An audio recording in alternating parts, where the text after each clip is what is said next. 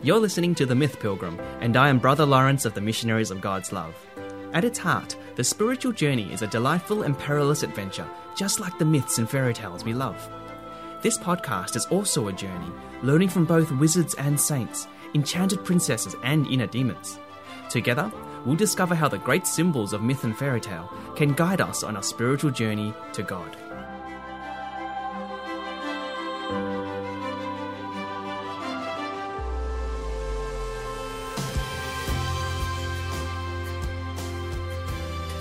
Welcome, dear pilgrims, back to the world of Narnia. Today is our second exploration of C.S. Lewis's timeless set of stories, and if you've missed episode 10 uh, about entering Narnia with Plato and Saint Therese Lisieux, well, there's something to look forward to after this episode. Today's content, though, will have a different sort of feel, because today is very much about a personal encounter. It's often been said that the character of Aslan, that great kingly lion, is one of the best portrayals of Jesus Christ in any work of fiction. And those of you who are familiar with the books will probably agree that every scene with Aslan is profound and moving, depicting what a real encounter with Jesus of Nazareth would actually have been like. Over and against more popular portrayals of Jesus today as just a nice guy or a moral teacher, Aslan, like the real Jesus of history, just cannot be categorized in any box. He is at once compassionate and yet ferocious, friendly and yet kingly. When Susan Pevensie asks Mr. Beaver whether Aslan was safe, Mr. Beaver replies, Safe? Who said anything about safe? Of course he isn't safe. But he's good. He's the king, I tell you. It is for reasons like this that Aslan gives us plenty of material to explore a very forgotten idea in Christianity today the fear of the Lord. Fear of the Lord? What does that even mean? Some of you may remember hearing about the fear of the Lord in scripture passages like Proverbs 9, which reminds us that the fear of the Lord is the beginning of all wisdom. If you've been raised a Catholic, you might recall that the fear of the Lord is one of the seven gifts of the Holy Spirit, along with other gifts like wisdom, courage, and so on. This episode, we will be exploring this notion of the fear of the Lord in quite some depth, bringing 2,000 years of wisdom to restore its rightful place in modern Christianity. Believe it or not, there are at least four ways we can distinctly understand the fear of the Lord, and all of them have their place in the spiritual life. Midway through this episode, I'm going to be reading you a longer Aslan passage from Narnia Book 3, which illustrates multiple ways to understand the fear of the Lord. For now, I want to quickly touch on the first and most obvious definition, namely the fear of damnation, as this is probably what most people think of when they hear the words fear of the Lord. But is it actually okay or even virtuous for a Christian to fear damnation? Most of us are probably familiar with the classical medieval images of fiery torment and eternal hell. And the Bible certainly is not shy from depicting some pretty vivid depictions of hell, Gehenna. And Jesus himself spoke more about hell than anyone else in the Bible. Really? Mm hmm. Now, modern intellectuals like the new atheists label such talk of hell as hogwash and even emotional abuse. Indeed, the modern man finds it difficult to reconcile a loving God with the coexistence of hell. Now, this moral objection is a fair one and deserves much more exploration than this little episode can grant. However, I will say this for now. In the spiritual life, there is still an appropriate context for the fear of damnation. After all, it is totally sane to fear something which is directly contrary to our nature. To use a less controversial example, we are oxygen breathing beings that are designed to live on land and not underwater. Therefore, we should fear falling into the sea and drowning, because then we'd be in a context which was directly contrary to our nature as land living, oxygen breathing beings. Likewise, we were created to love God and to flourish within His laws. This is the very essence of our human nature. But to intentionally live as though God doesn't exist and to thwart His laws through sin, this is contrary to our very nature. Damnation, then, is the final reality of a soul who chooses to live contrary to his nature. Hence, for Christ and his church to warn someone about the possibility of damnation is similar to a mother warning her child to be careful around the swimming pool. The fear the mother instills in her child is necessary, but for a far greater good than simply preventing her child from drowning.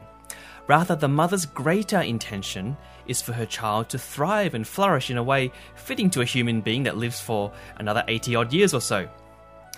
So, while it is normal for us to have a fear of damnation, it is hardly a good and lasting motivation to have a relationship with God. It may be a good starting understanding of the fear of the Lord, but it is still miles away from the type of fear of the Lord that possessed countless saints and holy people and martyrs down the centuries. So, we will now turn to three more ways we can understand the fear of the Lord and I want to introduce these with that passage from Narnia Book 3, The Horse and His Boy. I probably won't need to give too much context to this excerpt, as it sort of fills in the details as it goes. All you need to know is that the main character, Shasta, is a little orphan who grew up outside Narnia and had never heard or met Aslan before. At the start of this passage, Shasta is midway through a quest, slowly trekking on horseback across a desert at night. He is alone, exhausted, and lost.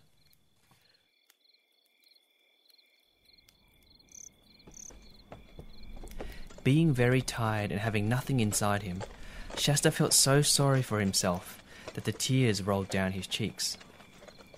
What put a stop to all of this was a sudden fright. Shasta discovered that someone or somebody was walking beside him. It was pitch dark and he could see nothing and the thing, or person, was going so quietly that he could hardly hear any footfalls. What he could hear was breathing.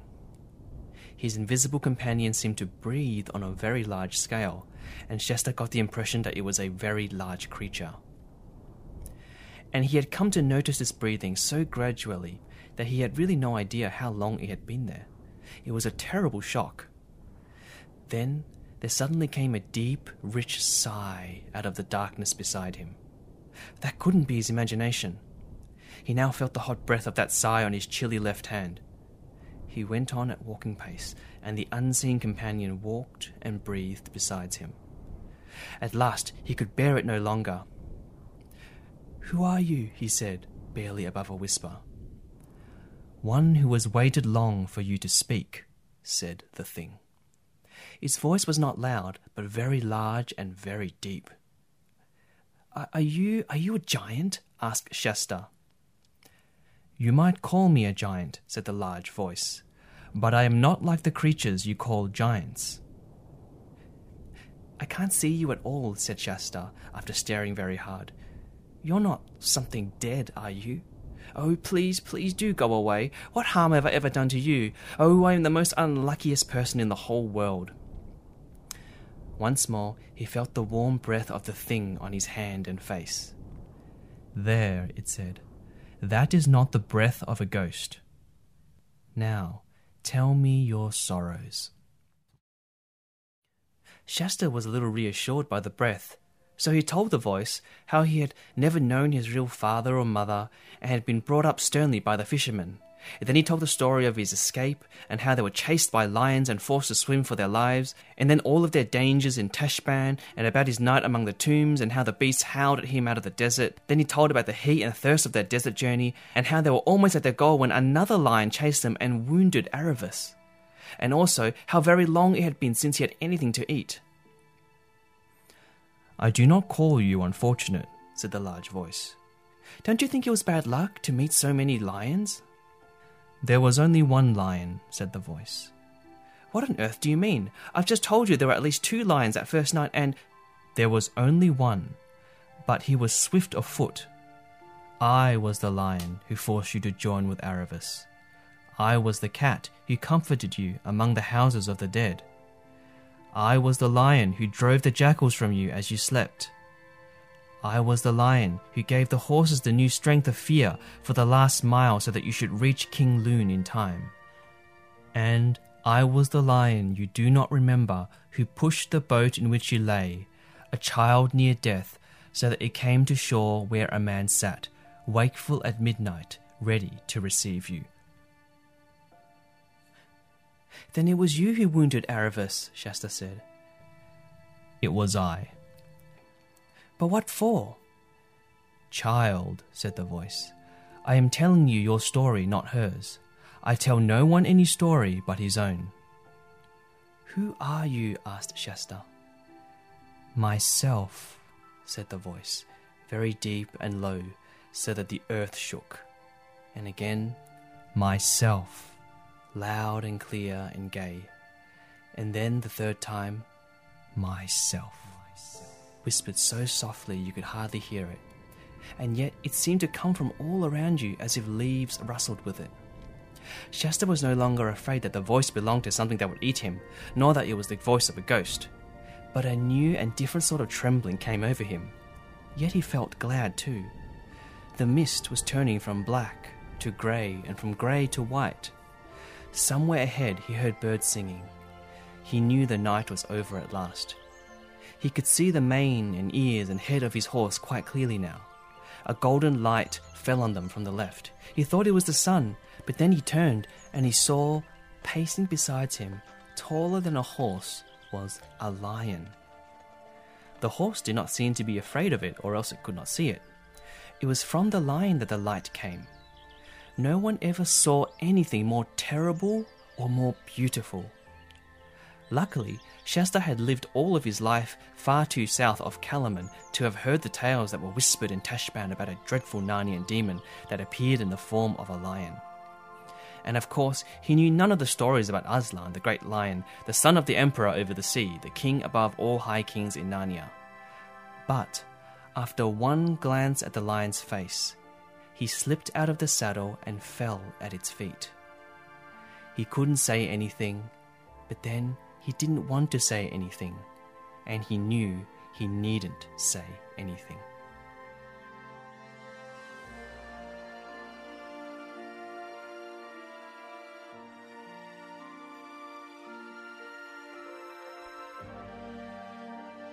What a beautiful passage, right? This description of Shasta's first encounter with Aslan is almost sacred, and it's certainly one of my favourite passages in all the Narnia books. But I chose this scene because it offers us a springboard to discuss three other ways of understanding the fear of the Lord. The first way Shasta experiences this fear might be called something like the fear of the unknown. Remember that Shasta is not from Narnia and doesn't know about Aslan at all. When the voice first walks beside him, he was terrified and wondered whether the presence was a friend or a foe. He had no previous experience of the voice to console himself with, and hence was understandably unsettled. Okay, might I suggest that this sort of fear of the unknown is actually a healthy sign of our growth in faith? I mean, first of all, it's entirely natural for someone new to religion to be quite afraid of the idea of God after all, if God were real, then suddenly the entire focus and foundation of our lives shift, as does our moral compass. And that can be quite an unsettling thought. Further, even for a mature Christian, God will always remain beyond our grasp, beyond us both in His presence and in His ways. Despite what we think we know of Him, God will always remain the supreme mystery. Every time we think we can grasp God, he'll elude us again, breaking out of our safe and neat categories, stretching our faith and deepening our love. As Aslan once explains to young Lucy, for every year you grow bigger, you will also find me bigger. Let's never be tempted to domesticate God or tame him into something he's not, for that is not the God revealed by Jesus Christ. Rather, when God calls us to embrace the unknown, embrace also the necessary fear that may well come with it. The second type of fear of the Lord we can glean from this passage is what is normally called reverent fear or holy fear. This is what finally prompts Shasta to dismount his horse and silently fall at the feet of Aslan. This type of fear isn't characterized by anxiety so much as it is characterized by humility. It is the type of fear where, in the best possible way, we become aware of how small and insignificant we are before the beauty and majesty and power of God. It is called reverent fear because it dispels our pride and draws us into a deeper respect for the person of God. wonder and awe would be a good synonym to describe this type of fear too. For us blokes, a rough analogy of reverent fear would be something like being in the presence of an incredibly beautiful woman, where we are terrified and humbled and captivated at the same time, and, like Shasta, are often rendered quite speechless. Indeed, words are futile before such a presence. See, Shasta knew that he had done nothing to deserve the attention or even help of Aslan. In fact, he hadn't even been aware of Aslan's hand acting throughout his life, or should I say, paw acting throughout his life. It was all grace. But having now been made conscious of it, he could do little else but adore his king with his whole being. Would there be a time you felt such a reverent fear before the Lord? It is certainly a gift you can ask for today. It's often noted that postmodern Christianity has swung a little too much to the sort of personal individual friendship with God at the expense of a healthy reverence before the lordship or kingship of God. But remember, Jesus is both Lord and lover, and one of the reasons why Narnia stirs us so much today is because the figure of Aslan reminds us that Christ is both.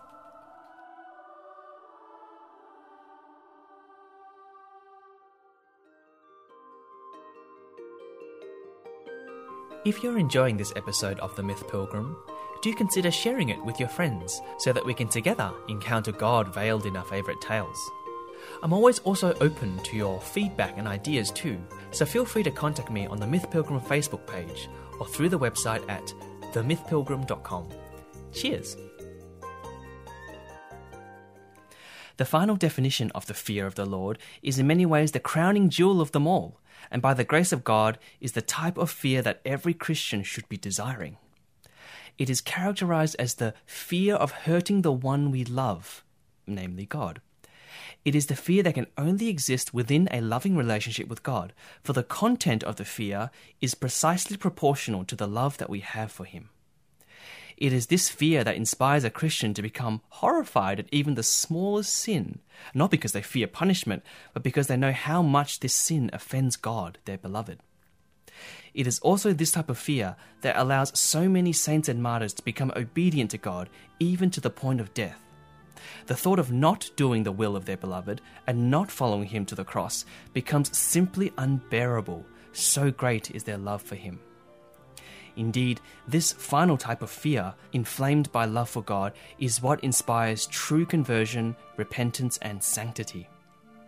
Oftentimes, I witness this effect at work within people after the sacrament of reconciliation, especially if they haven't been for a long time. Through the sacrament, people encounter something of what Shasta may have experienced that day in the desert a God who had loved them all their lives and continues to love them undeservedly. While we aren't privy to any more interactions between Shasta and Aslan in the book, you can imagine how such an encounter would have inspired a deep, lasting love within Shasta. If you want a more fleshed out description in Narnia of this final type of fear, I suggest reading the passage in Prince Caspian when Lucy finally sees Aslan again. Notice how little Lucy is totally secure in her love for Aslan, and yet, when she senses her actions might have upset him, she becomes quite remorseful.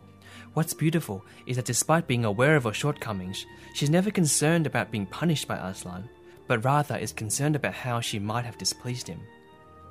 We won't have time to read this passage, unfortunately, in this episode, but I'll be sure to leave a link to it in the show notes and on the website. As we approach the end of this episode, I want to stress again that all four descriptions of fear of the Lord have their rightful place in the spiritual life, irrespective of how long we've been walking with God. However, if during this episode you've noticed one of the fears over dominating your relationship with God, or you feel a deep yearning to be gifted with another type of fear, bring that into prayer. For this episode, I couldn't think of a more practical practical pilgrim exercise than boldly asking the Holy Spirit for the gift of fear of the Lord. Perhaps it could become a focus of your prayer this week. Aside from this, another suggestion could be to pray with Isaiah chapter 66 verse 2, in which God says, "This is the one to whom I will look, he who is humble and contrite in spirit and trembles at my word." Perhaps you feel that your pride and a certain apathy towards sin has distorted your love for God.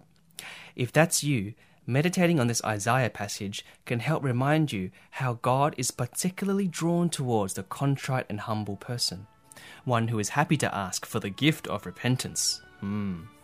So there's some suggestions for you. Okay, until next time, dear pilgrims, journey forth, take care, and God bless.